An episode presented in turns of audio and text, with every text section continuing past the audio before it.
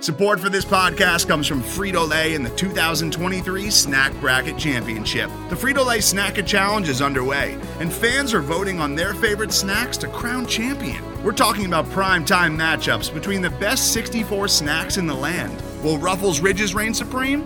Can Doritos defend their dynasty? Or will Smart Food use their smarts for a surprise upset? Only you can decide. Get in on all the action for a chance to win up to $1,000 or a year's worth of snacks.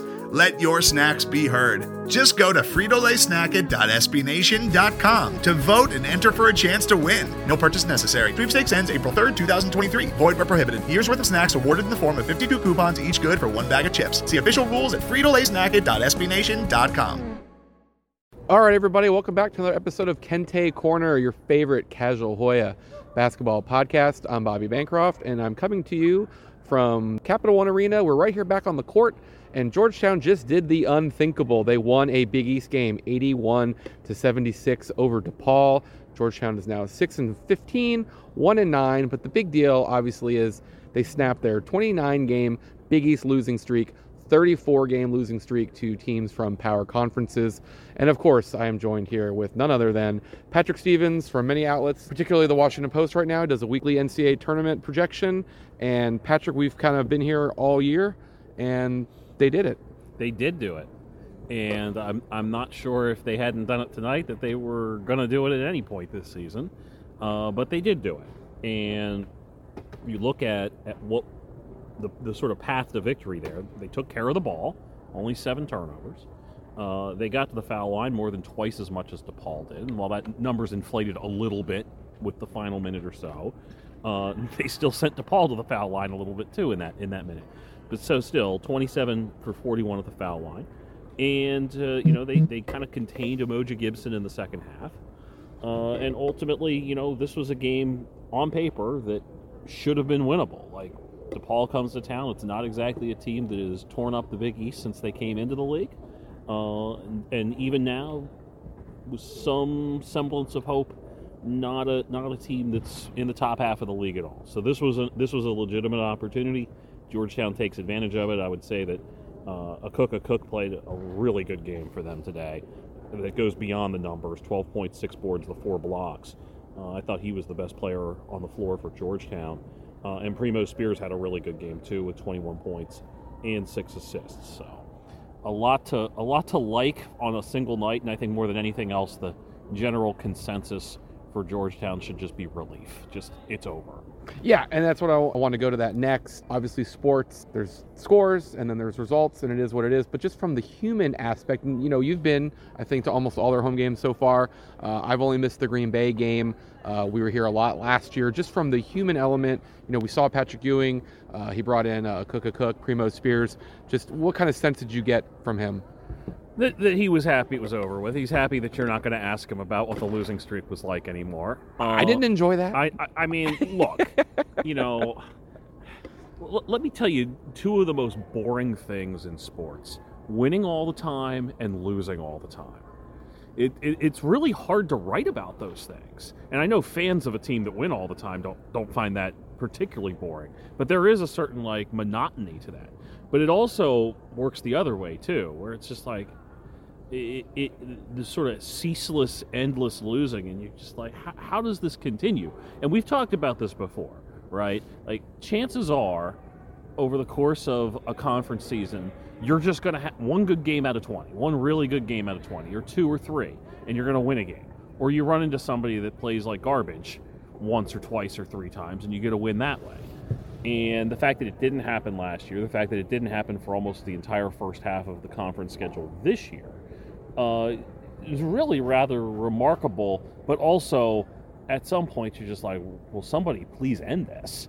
Please, you know, come come up with a way to to, to come out on the other end of things. So, you know, I think for Georgetown as players, I think they have to be pretty happy that, that this thing that's been kind of hovering over them is over. And I think for pretty much anybody else, you just have to be glad that that's not a thing anymore. That it's not something, it's not the single defining thing about this team. I mean, frankly, you know, this game, getting a victory, was the single most interesting thing that was going to happen the rest of this season for Georgetown.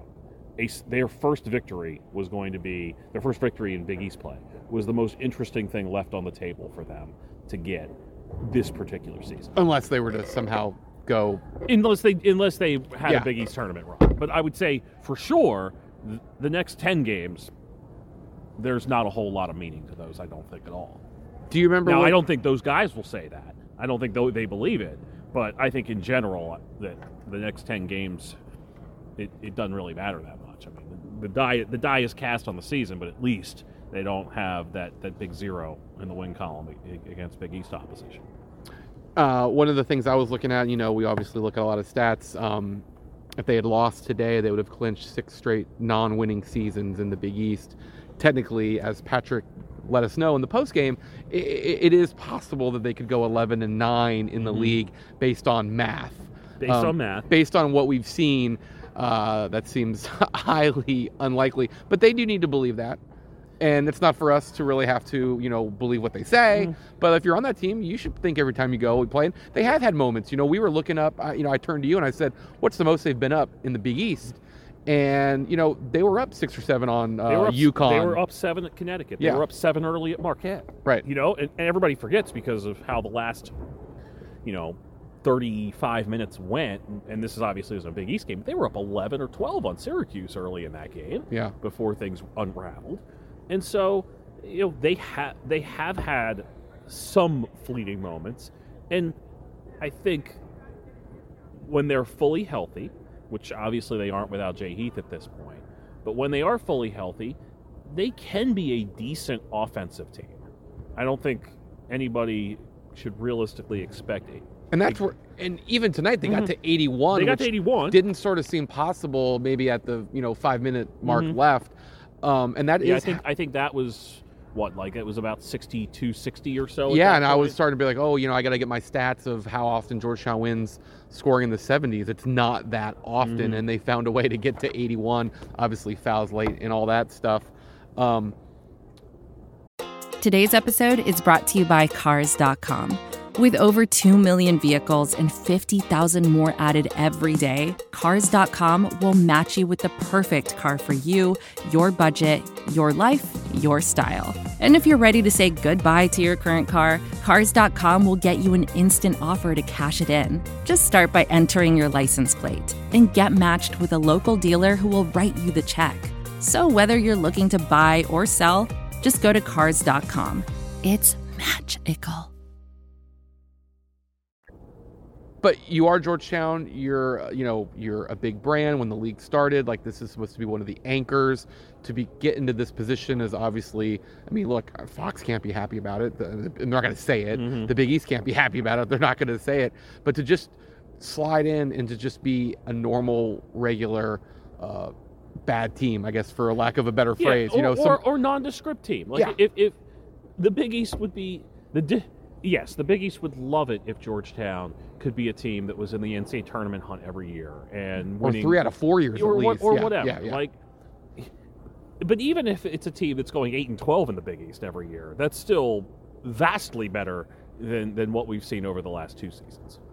Yeah, there's a team that that can't play defense, and like you said, usually you can map out a way to get at the bare minimum four wins, which I think is what KenPom had him when it started. I think four and sixteen, maybe five and fifteen. That's kind of what I figured because you assume that there's going to be nights where you're just on between Murray and Heath and Spears, um, and just enough that you're just going to outscore people. Like losing that first uh, conference game of the season here to Xavier you score 89 points. That's going to beat most teams. Xavier happens to be a ridiculously good offensive team, and that matches very poorly with how Georgetown plays on you know the other side of the ball. But you figure if you can score in the 80s, you're not going to go over, Mhm. and that's what they've avoided here. Um, you've covered a lot of different teams. Had you ever sort of been around a team that just was carrying this on their back? I mean, Patrick would say, you know, one game at a time, we're chipping away, we feel good about stuff, but I mean, we don't know what it's like behind closed doors, behind the Thompson Athletic Center.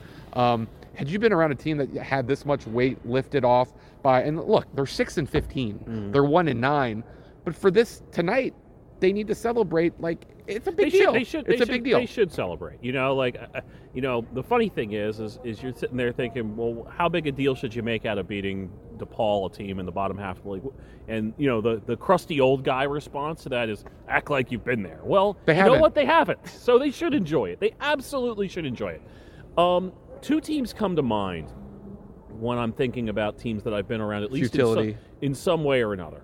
I covered a fair bit of the Towson team that lost 41 in a row. Not a ton, but if I was around enough to watch that team, and that was obviously a, a team that didn't have as much talent as as Georgetown has had over the last couple of years. yeah.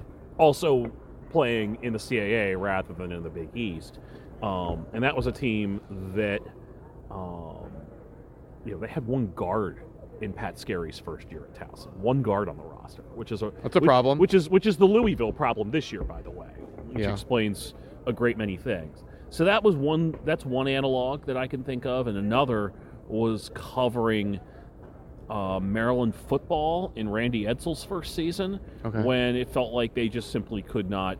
Ev- everything that could have possibly gone wrong was going to go wrong with that team, right down to having a big lead, building a big lead on the last day of the season, going up like I don't know, they were they were up like 41-14 and then lost by double digits. They lost 56-41 that game. Okay. Yeah, I mean, I you know, I think I've turned to you at some points and just been like, you know, I'm out of ways to ask what happened with the three point defense in the second half, or you know, this that, because at the end of the day, you know, what wh- whoever you're covering for, whether it's the AP or it's Casual Hoya, it's become a completely big picture situation. Yes, there's Like, the, you- you there's there's nothing granular to get into here. Like at the end of the day, the, if they had if if DePaul had completed a comeback tonight, there Which would it have looked been like for a second for, there. for a even, second looked like, like it was possible. There was something granular to get into, which was How'd you how, blow how, how did those how did that happen in the last two minutes of that game? But overall, you're right. There- There's nothing. You're not sitting here like dissecting all this stuff. And I think we talked about this the last time. Like, you don't know who's going to be here a year for a season from now, right? Like you you don't know, and so it's not even sitting there and obsessing over player development and things like that because you ju- you just don't know uh, where things are headed. But obviously, you know, to kind of swing back around to your point from just a minute ago, on this particular night for Georgetown, that doesn't matter. It doesn't change, you know, the first 20 games of the season or how last year went. But it is a situation where those guys should at least feel good about themselves tonight. yeah, you know, eh, people get on Twitter, people go on message boards. At the end of the day, there's a group of kids that came here, obviously on scholarship, some of them getting some NIL stuff, but they're a group of young people that, you know, they're students, they're part of the whole deal, and to just walk around with, you know, this oath or whatever. And, you know, Patrick brought up to me many times that this team isn't on a losing streak. Really, it's him, Mm-hmm. you know, which so it's not really great to bring that up for him, but you know what I mean? Yeah. So it's not this, like, this team had lost 10 in a row. right. And, you know, it sounded which, silly. which which is which is not good, but it's not it's not as bad as as 30 or or 29 or 34 or something like that. Right. Yeah. I mean, obviously Jordan Riley was hurt last year. Mutombo did play, doesn't play a lot. Played tonight, which was interesting to see. But it wasn't like there's no one that was a big part of last year that's still here. So it's not, you know, it's Mhm. Patrick. Patrick is the one. Um, while we have you here, uh, you know, I mentioned that you're putting out for the post bracket projections. Um, real quick on the Big East, are you at five? Yeah, yeah, five at this point. I'm trying to I'm trying to remember off the top of my head here. You Yeah, put me- sorry, you- sorry. You are putting me on the spot here. I think I had Xavier on Xavier on the three or the four line. I Okay. want to say uh, Marquette was I think a four or a five uh, in the in the projection that went up uh, Mon- or Tuesday afternoon. Um, what else we got? We got UConn was like a four uh, as well. Providence like in the six or six or seven range. And Creighton's probably a weird And team to seed. Creighton's a weird team because you know their results. You know when you look at, at, at the metrics on the team sheet, there's results based stuff and there's predictive stuff, and the committee tends to push more towards the results based stuff. And Creighton doesn't rate as well in those because it had that big losing streak. But And they had a good, you know, good schedule, had- and yeah, they- Brenner was out, and blah mm-hmm. blah blah. but the predictive metrics say that they're a top 20 team or a top Yeah. 25 team. And Ken so- Palm loves them. and they're you know I think the net veers more towards that. I think they're about like 20 Okay. something like that in the net. And so you they still have some work to do. I think I, I would put them like on the 10 line or something along those lines at this point. Uh, so so that's that and the I think the only other team in the Big East that was really anywhere within shouting distance at this point Hall? was Seton Hall. And you know they've got some work to do too. I think they're on the outside looking in at the moment. Got that Rutgers win. They do have that Rutgers win, and they have a UConn win now, and so there's some stuff for them to work with uh, that puts them in better shape than than everybody else on the on the back end of the league. and to link this back to Georgetown. So oddly enough, the way the Big East schedules, you know, worked, um, they haven't played Providence or Creighton at all. Two of the teams Mhm. seem to be squarely in the field right now. Um, they still have one left with Marquette, one left with UConn. In the event one of those good teams were to lose to Georgetown, is that a seed moving loss? It would it would not be good. It would it would not be good. I mean, I think Georgetown's net coming into the day was in like the two thirties or something. Like it yeah, I think they're 231. some something along those lines. I, I I hadn't really, frankly, paid that much attention to it. I- yeah, but it's not it's it's in the it's not good. But basically, range. just losing to a team in that quad with quad four, right? Yeah, it, it- especially if you lost at home to this team. Like losing on the losing here wouldn't be great, but but losing it at home to Georgetown would not be good for any potential NCAA tournament team. And it probably knocks Seton Hall off the conversation. Well, they've already played here, but yes. Oh, that's right. Yes, yeah. But they- but, but yeah, that that's not a team. Like if if, if you're UConn, you don't want to lose to Georgetown, but but it's not going to destroy your NCAA tournament hopes. But if you're a borderline team, losing to a a, a, a, team with a net over 200 is not the sort of blotch on the resume that you want to be dealing with come selection Sunday. I'll tell you one thing that I've changed my stance on probably since I started doing this, which I started doing this 2000, the end of the 2010-11 season. I've changed my stance on court stormings Mhm. and the fans at the who was what was the last home game? Seton Hall. Seton Hall. Fans were pretty good. There was They a lot. were, There was there a were- lot more. I, I, I remember saying it was to you and to some other people like there were a fair number of, of, of students here for that game. Yeah. I, I think they were just back or something like that. Like Yeah, it it was, was a their second day class or something. Yeah, yeah. So they were they were back, and there was a game that was tied at the half, I believe, and you know Georgetown loses by double digits. But 12 years ago, I would have said court storming at any point. I had like kind of rules for court Mm-hmm. And as I've gotten older, I've gotten, I'm like, look, they're in college. Let them do what they want. They actually, they made the effort to come here. They should be able to do whatever they want. I would have been cool if they'd stormed the court. Now, obviously, it didn't happen and security got in front. What would your take have been on that? Um, my take is is that as long as you don't destroy my laptop, you can do whatever you want. Okay, that that's my uh, that's my rule about that. Is, Okay. is, is I, I, I uh, we were in a good spot there for that. we were in a good spot for the, there for that, but you know there was a time Where we're sitting right here. where you're sitting on the baseline. Uh, I feel like The I- last Big East game, uh, I got trampled a little bit, and uh, Ben, uh, he helped a girl, I remember. Uh, but I remember myself, like a chair came, on my foot. I think I screamed, so I think I or I yelled out in pain. I, I have I have no problem saying that my primary uh, my primary concern is is is the safety of other people and other people's and their and my laptop and I'm not sure exactly what the order of that is but Okay. that's that's sort of the uh, that's sort of the big concern if you can do it safely and nobody gets hurt have at it yeah, I was sort of rooting for them to do it. I know it'd probably be mocked by. I mean, what whatever you do is going to get mocked on the internet, so I don't think you should worry about that in anything that you do. But I would have you been. know what you know what I would have been pro. if if, if uh, if a team has lost 29 consecutive conference games, it's getting mocked more for that Sure. than it is for anything else that comes from actually winning a game. No, I think if you're a student and you're still coming, I think short of, you know, assaulting anybody or you know what I mean, like as long as you're keeping to yourself, if you choose to wear whatever you want or hold up a sign, like if you come here, I think you have the right to kind of do as long as you're not hurting anybody else, uh, I guess mentally or physically. I think court storming would have been nice. I was there was the Twitter police were already out on that one, and I just want to say I would have been I would have been behind it. Um, Patrick, thank you again for coming on. You can get him at D1scourse on Twitter. That is with a one instead of an I. And uh, I'll try and see you soon, maybe at uh, Fairfax. I don't know what's going to go on here, but uh, five games left here, and we'll see what happens. Absolutely. Thanks for having me.